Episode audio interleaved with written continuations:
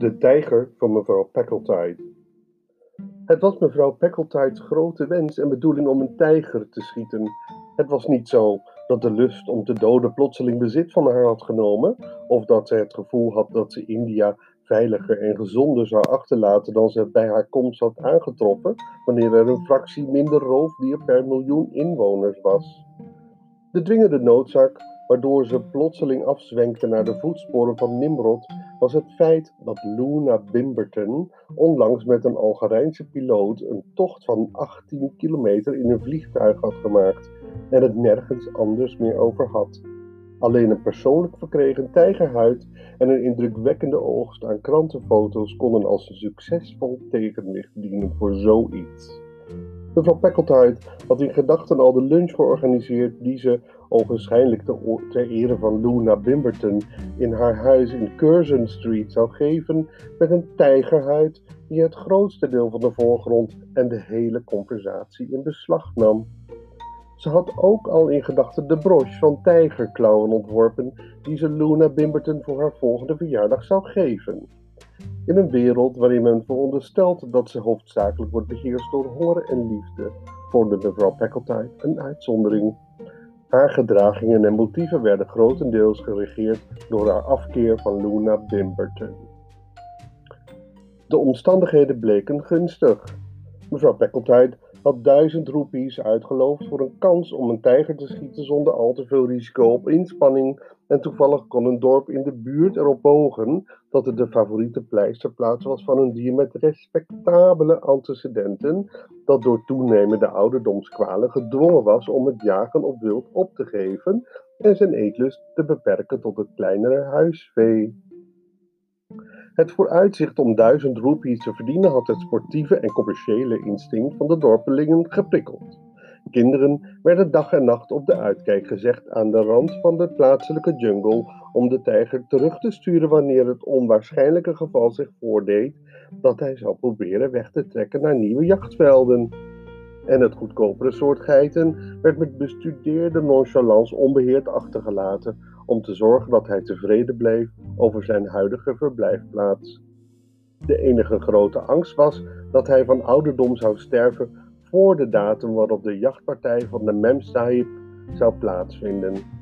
Moeders die hun baby's naar huis droegen, droegen door de jungle na een dag werken op het veld, dempten hun gezang uit de angst dat ze de rustgevende slaap van de eerbiedwaardige zeedief zouden bekorten.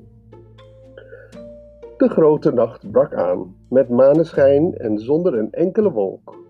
Er was een platform aangebracht in een geriefelijke en gunstig gelegen boom, en daar lagen mevrouw Packletide en haar betaalde gezelschapsdame, juffrouw Mevin, op de loer.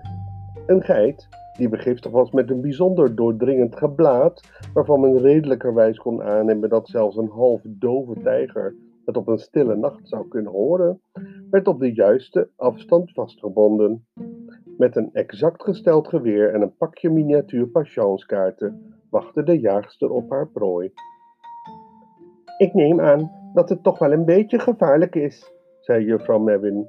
Ze maakte zich niet echt druk over het roofdier, maar ze had een ziekelijke angst om ook maar een greintje meer werk te verrichten dan waarvoor ze werd betaald. Onzin, zei mevrouw Packletide. Het is een heel oude tijger. Zelfs al zou hij het willen, dan zou hij nog niet zo hoog kunnen springen. Als het een oude tijger is, dan vind ik dat je hem goedkoper zou moeten krijgen. Duizend roepies is veel geld. Louisa Mevin een beschermende, oudere zusterhouding tentoon tegenover geld in het algemeen, ongeacht de nationaliteit of het bedrag. Haar energieke tussenkomst had al menig roebel bewaard voor het lot om op te gaan aan fooien in een Moskous hotel en Frans en Santine klampten zich instinctief aan haar vast in situaties die hen hals over kop uit minder welwillende handen zouden hebben verdreven. Haar overpeinzingen over de waardevermindering van tijgerresten werden afgebroken doordat het dier zelf ten tonele verscheen. Zodra hij de vastgebonden geit in de gaten kreeg, ging de tijger plat op de grond liggen. Naar het, schuin, naar het scheen niet zozeer uit verlangen om gebruik te maken van de alom aanwezige dekking, maar meer met het oogmerk om nog even een dutje te doen alvorens tot de grote aanval over te gaan. Ik geloof dat hij ziek is, zei Louisa Mebbin met luide stem in het Hindustani, zodat het dorpshoofd, die in een naburige boom in hinderlaag lag, haar zou kunnen horen. Sst, zei mevrouw Peckeltide, en juist op dat moment begon de tijger in de richting van zijn slachtoffer te kuieren. Nu, nu, drong juffrouw Mebbin enigszins opgewonden aan. Als hij de geit niet aanraakt, hoeven we er ook niet voor te betalen, want de blokkaas moest altijd apart betaald worden. Het geweer ging af met een luide knal. En het grote geelbruine dier sprong opzij en zeeg toen neer met de roerloosheid van de dood. In één enkel ogenblik had de menigte van opgewonden inboorlingen het toneel overspoeld en hun geschreeuw bracht het goede nieuws snel naar het dorp waar tamtamgeroffel zich bij het triomfgezang voegde. En hun triomf en vreugde vonden een gewillige weerklank in het hart van mevrouw Packletide. Die lunch in Curzon Street leek al oneindig veel dichterbij. Het was Louisa Mewin die erop wees dat de geit aan het zieltogen was, omdat hij was getroffen door een dodelijke kogel, terwijl op de tijger geen spoor van het dodelijk werk van het geweer gevonden kon worden. Kennelijk was het verkeerde dier geraakt en was het roofdier bezweken aan een hartstilstand, veroorzaakt door de plotselinge knal van het geweer en versneld door de aftakeling van de oude dag. Mevrouw Packletide was begrijpelijkerwijs geërgerd over deze ontdekking, maar ze was hoe dan ook de eigenares van een dode tijger. En de dorpelingen, die beducht waren voor hun duizend rupees, bevestigden maar al te graag het verhaal dat zij het dier had geschoten. En juffrouw Mebbin was een betaalde gezelschapsdame. En daarom trad mevrouw Packletide de fotocamera's met een lichthartige moed en haar in een foto vervatte roem reikte van de pagina's van de Texas Weekly Snapshot tot aan het geïllustreerde maandagsupplement van de Novoje Vremja.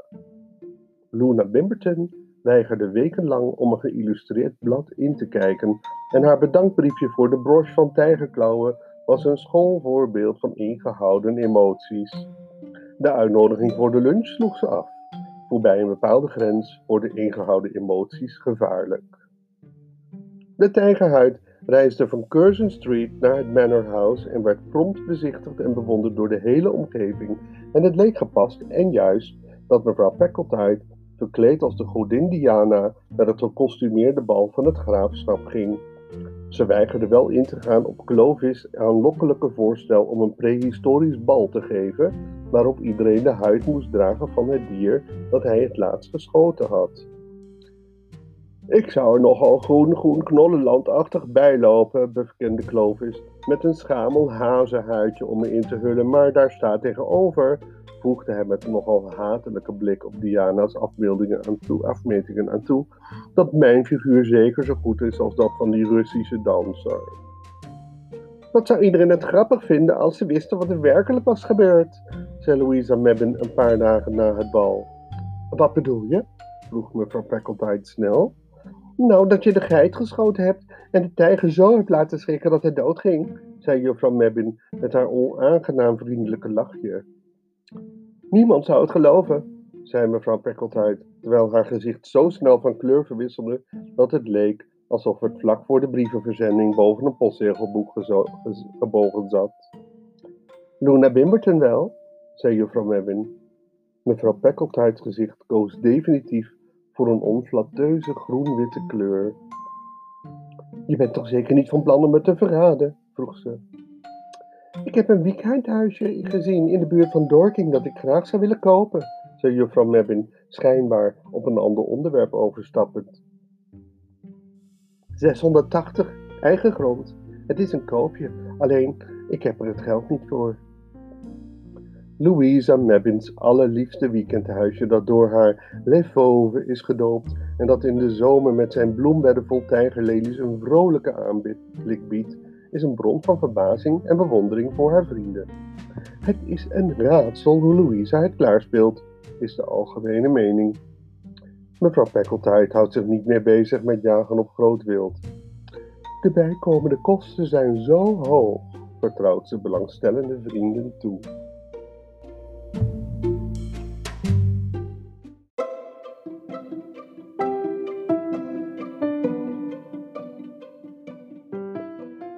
De Chart-Metterkloem-methode. Lady Carlotta stapte uit de trein op een klein tussenstation en liep een paar keer heen en weer over het oninteressante perron om de tijd te doden totdat het de trein zou believen zijn weg te vervolgen.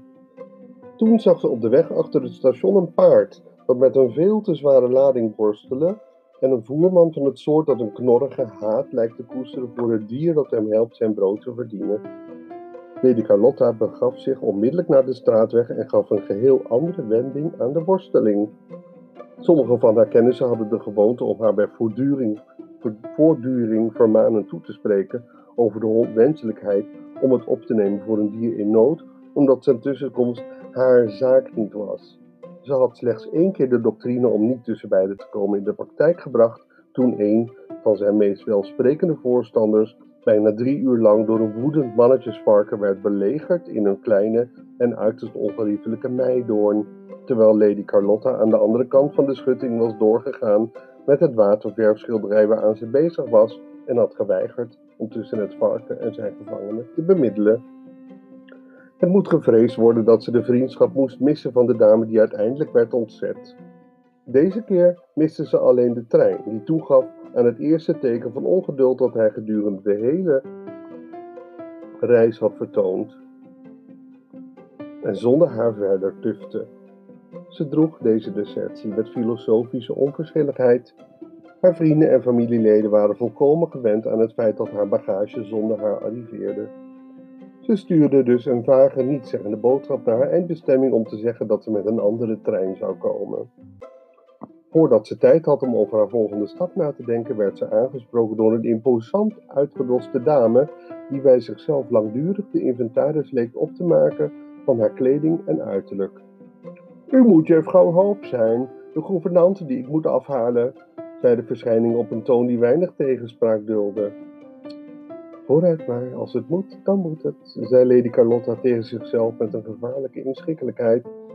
Ik ben mevrouw Quabarl, vervolgde de dame. En waar, mag ik vragen, is uw bagage?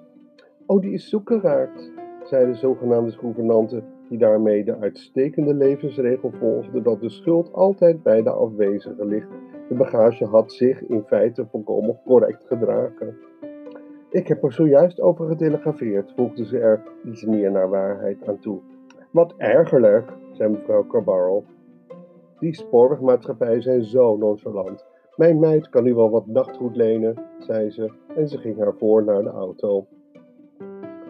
Tijdens de rit naar huizen Cabarrel werd Lady Carlotta uitvoerig ingelicht over de aard van de taak die haar was opgedrongen en ze kwam erachter dat Claude en Wilfried tere, gevoelige jongens waren, dat Irene een zeer ontwikkelde artistieke persoonlijkheid bezat en dat Viola ook het een of ander was dat veel voorkwam onder kinderen van dit milieu en dit type in de 20e eeuw. Ik wil niet alleen dat ze les krijgen, zei mevrouw Cabarro, maar ook dat ze geïnteresseerd zijn in wat ze leren. Bij de geschiedenislessen moet u hen bijvoorbeeld het gevoel proberen te geven dat ze kennis maken met de levensgeschiedenissen van mannen en vrouwen die echt hebben geleefd. U moet hen dus niet alleen een massa namen en jaartallen uit het hoofd laten leren. En natuurlijk verwacht ik dat u een aantal dagen per week Frans tijdens de maaltijden zult spreken. Ik zal vier dagen per week Frans spreken en de overige drie Russisch. Russisch? Mijn beste juffrouw Hoop, niemand in huis spreekt of verstaat Russisch. Dat zal me niet in het minst hinderen, zei Lady Carlotta koeltjes. Mevrouw Corbaro was, om een gemeenzame uitdrukking te gebruiken, volkomen uit het lood geslagen. Ze was een van die mensen met een gebrekkige zelfverzekerdheid die imponerend en neerzuchtig zijn, zolang ze geen serieuze tegenstand ondervinden. Het minste vertoon van onverwachte tegenstand is al voldoende om hen te intimideren, intimideren en in hun schuld te doen kruipen. Toen de nieuwe gouvernante naliet om zich vol verbaasde verwondering uit te laten over de grote, pas aangeschafte, dure auto, en terloops zinspeelde op de superiore eigenschappen van een paar merken die net op de markt waren gekomen, nam de onbehagelijkheid van haar werkgeefster bijna verachtelijke vormen aan. Ze was aan dezelfde gevoelens ten prooi als een generaal uit de oorlogzuchtige oudheid die ziet hoe zijn zwaarste krijgsolifanten op smadelijke wijze door slingeraars en speerwerpers van het slagveld worden verdreven. Maar tijdens het diner die avond herwon mevrouw Cabral niets van het verloren terrein, ondanks het feit dat ze nu versterking had in de vorm van haar echtgenoot die gewoonlijk al haar opvattingen deelde en haar over het algemeen morele steun verleende. De gouvernante deed zich niet alleen rijkelijk te goed aan de wijn, maar wijde ook met een aanzienlijk vertoon van kritische kennis uit over diverse wijnaangelegenheden, een gebied waarop de familie Cabral zich hoegenaamd niet als autoriteit kon voordoen. Vroegere, vroegere gouvernantes hadden een conversatie over het onderwerp wijn beperkt tot een eerbiedige en ongetwijfeld oprechte verklaring dat ze de voorkeur gaven aan water. Toen deze nieuwe echter zelfs zover ging om een wijnhandel aan te bevelen, aan wiens goede zorgen je met een gerust hart kon toevertrouwen, vond mevrouw Cabral het tijd geworden om het gesprek in gebruikelijke banen te leiden. We hebben voortreffelijke referenties door u van Kanunnik gekregen, meldde ze op. Een hoogst achtenswaardig man, dacht ik zo. Oh, hij drinkt als een spons en slaat zijn vrouw, maar verder is het een heel beminnelijk mens, zei de gouvernante onverstoorbaar. Mijn beste juffrouw Hoop, ik neem aan dat u overdrijft, riepen de heer en mevrouw Cabarrel in koor uit. Het moet eerlijkheidshalve gezegd worden dat hij wel enigszins werd geprovoceerd, vervolgde de fantaste. Mevrouw Teep is veruit de meest irritante bridger met die ik ooit heb gespeeld. De manier waarop ze opent en biedt rechtvaardigt een zekere mate van hardhandigheid bij haar partner. Maar om de inhoud van de enige sodawatersifon in huis over haar uit te storten op een zondagmiddag, wanneer het onmogelijk is om aan een nieuwe te komen, getuigt van een onverschilligheid ten opzichte van het comfort van andere mensen die ik niet helemaal door de vingers kan zien. Misschien vindt u mijn oordeel wel wat overhaast, maar het voorval met de sifon was eigenlijk wel min of meer de aanleiding voor mijn vertrek. We zullen het er een andere keer nog wel eens over hebben, zei mevrouw Cabal haastig. Ik zal er niet meer op terugkomen, zei de gouvernante beslist. Meneer Cabal zorgde voor een welkome afleiding door te vragen met welke vakken de nieuwe onderwijzeres de volgende dag van plan was om te beginnen. Allereerst met geschiedenis deelde zij mee. Ah, geschiedenis, merkte hij met kennis van zaken op. Met geschiedenis moet u ervoor zorgen dat ze geïnteresseerd raken in wat ze leren. U moet hen het gevoel geven dat ze kennis maken met de levensgeschiedenissen van mannen en vrouwen die echt hebben geleefd. Dat heb ik haar allemaal al verteld, viel mevrouw Cabal hem in de reden. Ik onderwijs geschiedenis volgens de Charles Metterkloom-methode, zei de gouvernante uit de hoogte. Juist, ja, zeiden haar toehoorders, die van mening waren dat het raadzaam was om in ieder geval bekendheid met de naam voor te wenden. Wat doen jullie hier? vroeg mevrouw Carval de volgende morgen toen ze Irene nogal te neergeslagen boven aan de trap zag zitten, terwijl haar zuster, die bijna geheel schuil ging onder een wolvenhuid, in een allerakeligst ongemakkelijke houding op de vensterbank achter haar balanceerde. We hebben geschiedenis, luidde het onverwachte antwoord. Ik moet Rome voorstellen en Viola daar is de wolvin. Niet een echte wolf, maar de uitbeelding van de wolvin die de Rome, Romeinen vroeger vereerden. Ik ben vergeten waarom. Claude en Wilfried zijn de sabbelende maagden gaan halen. De sabbelende maagden? Ja, ze moeten ze ontvoeren. Ze wilden het eerst niet, maar juffrouw Hoop pakte een van vaders slaghouten en zei dat ze hun een eerste klas aframmeling zou geven als ze het niet zouden doen. Dus zijn ze weggegaan gegaan om het te doen. Een luid woedend geschreeuw dat uit de richting van het gazon kwam, maakte dat mevrouw Cabral eilings daarin koers zette, want ze vreesde dat de kastijding waarmee gedreigd was, nu inderdaad ten uitvoer werd gebracht.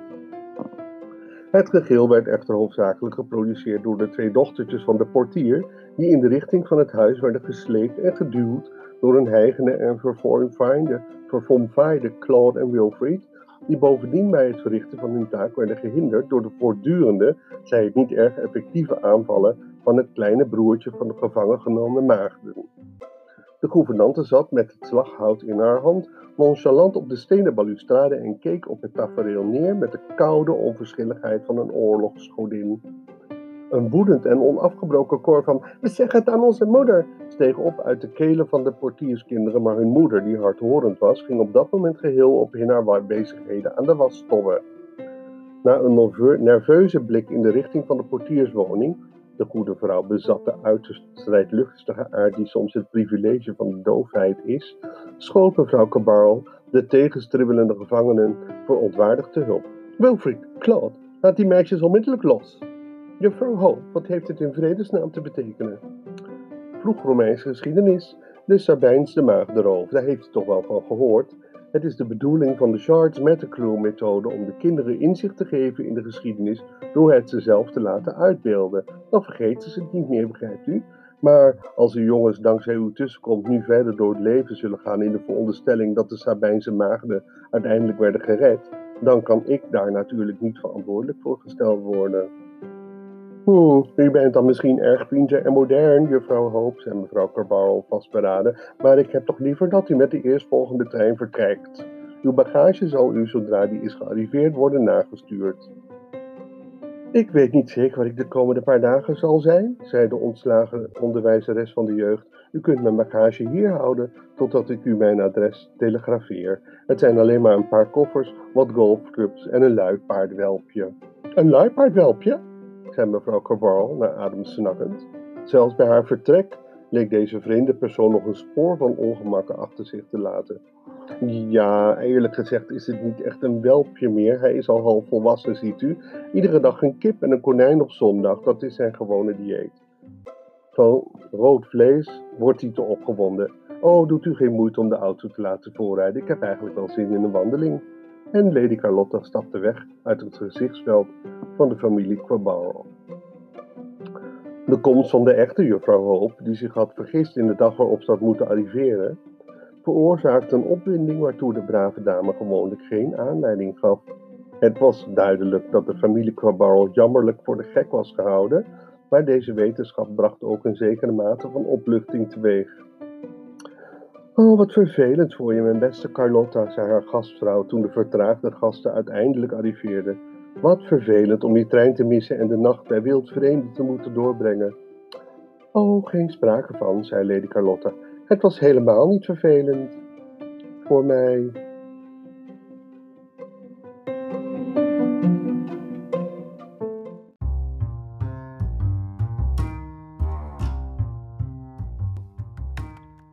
De verteller.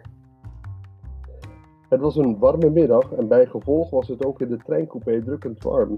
En het volgende station was Templecombe, bijna een uur rijden. In de coupé zaten een klein meisje, een nog kleiner meisje en een klein jongetje.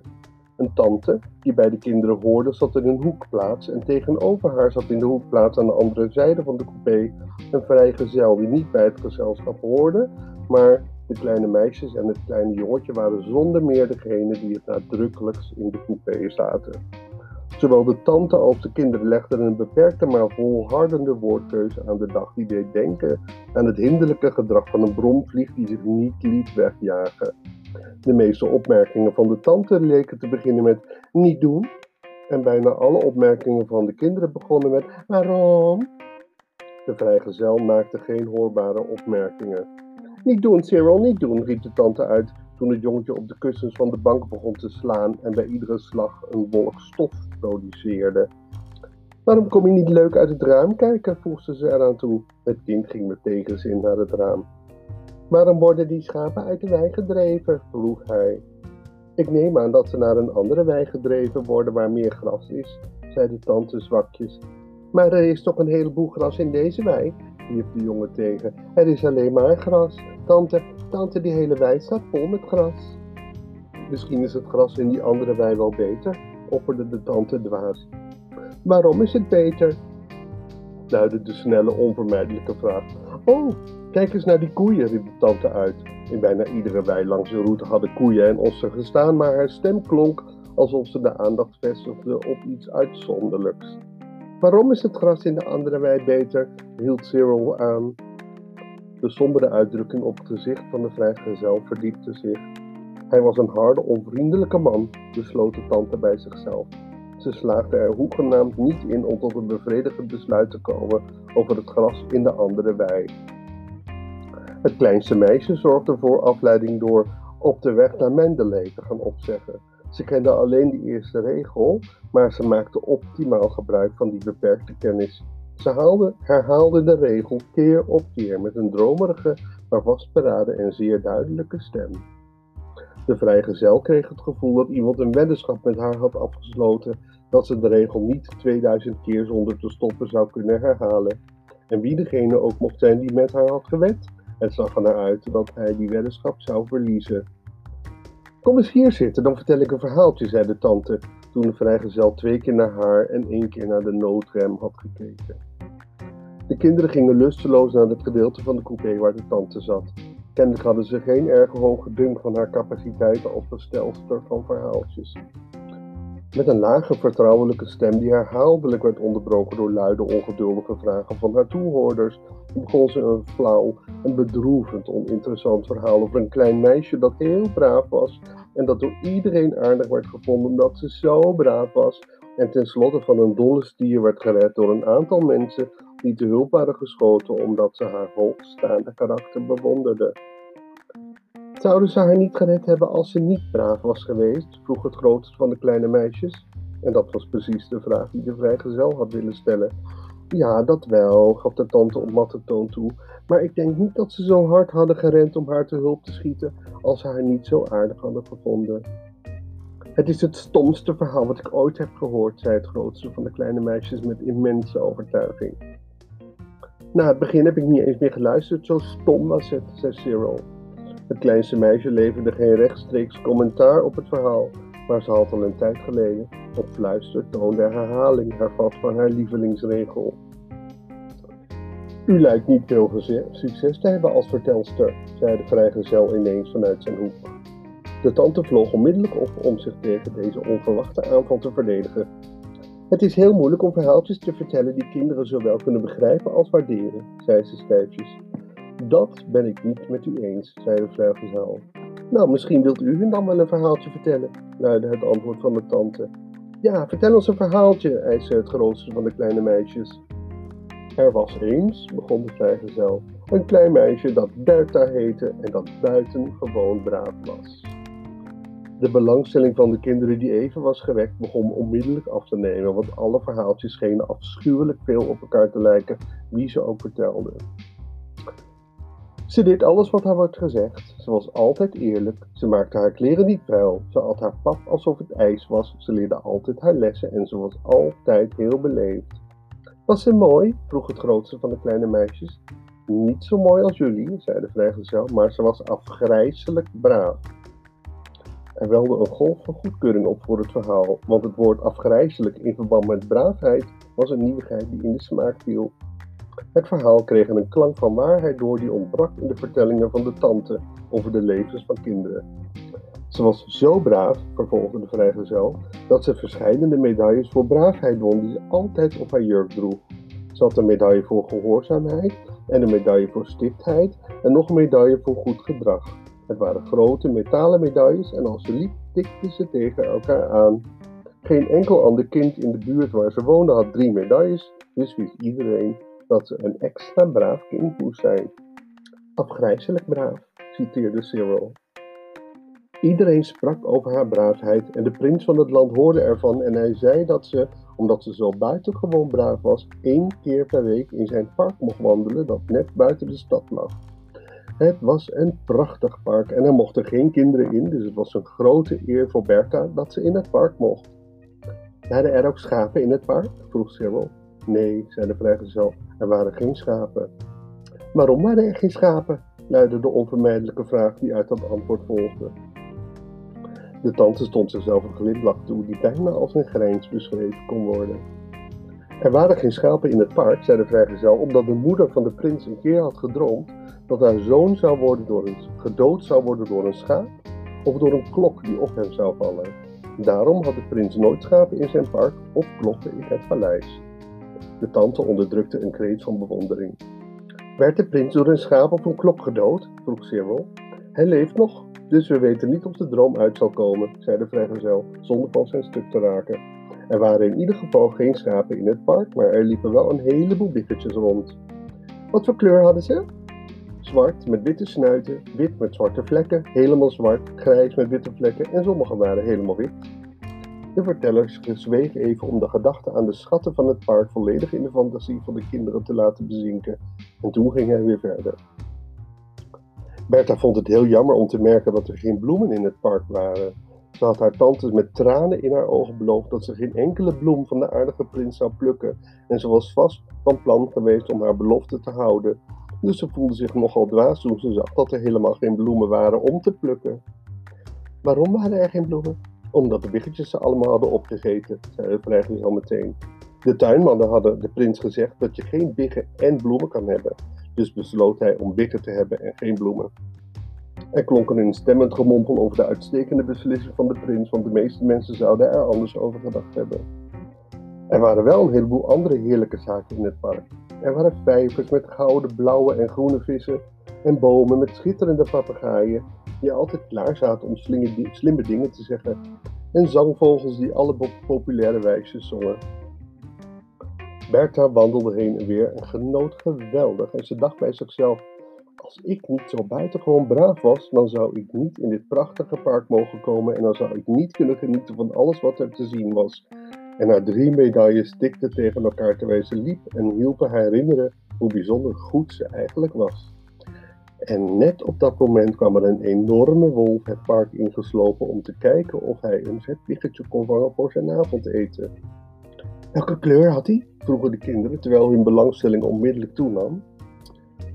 Hij was helemaal modderkleurig met een zwarte tong en lichtgrijze ogen, waarin een onmetelijke bloeddorstigheid glom.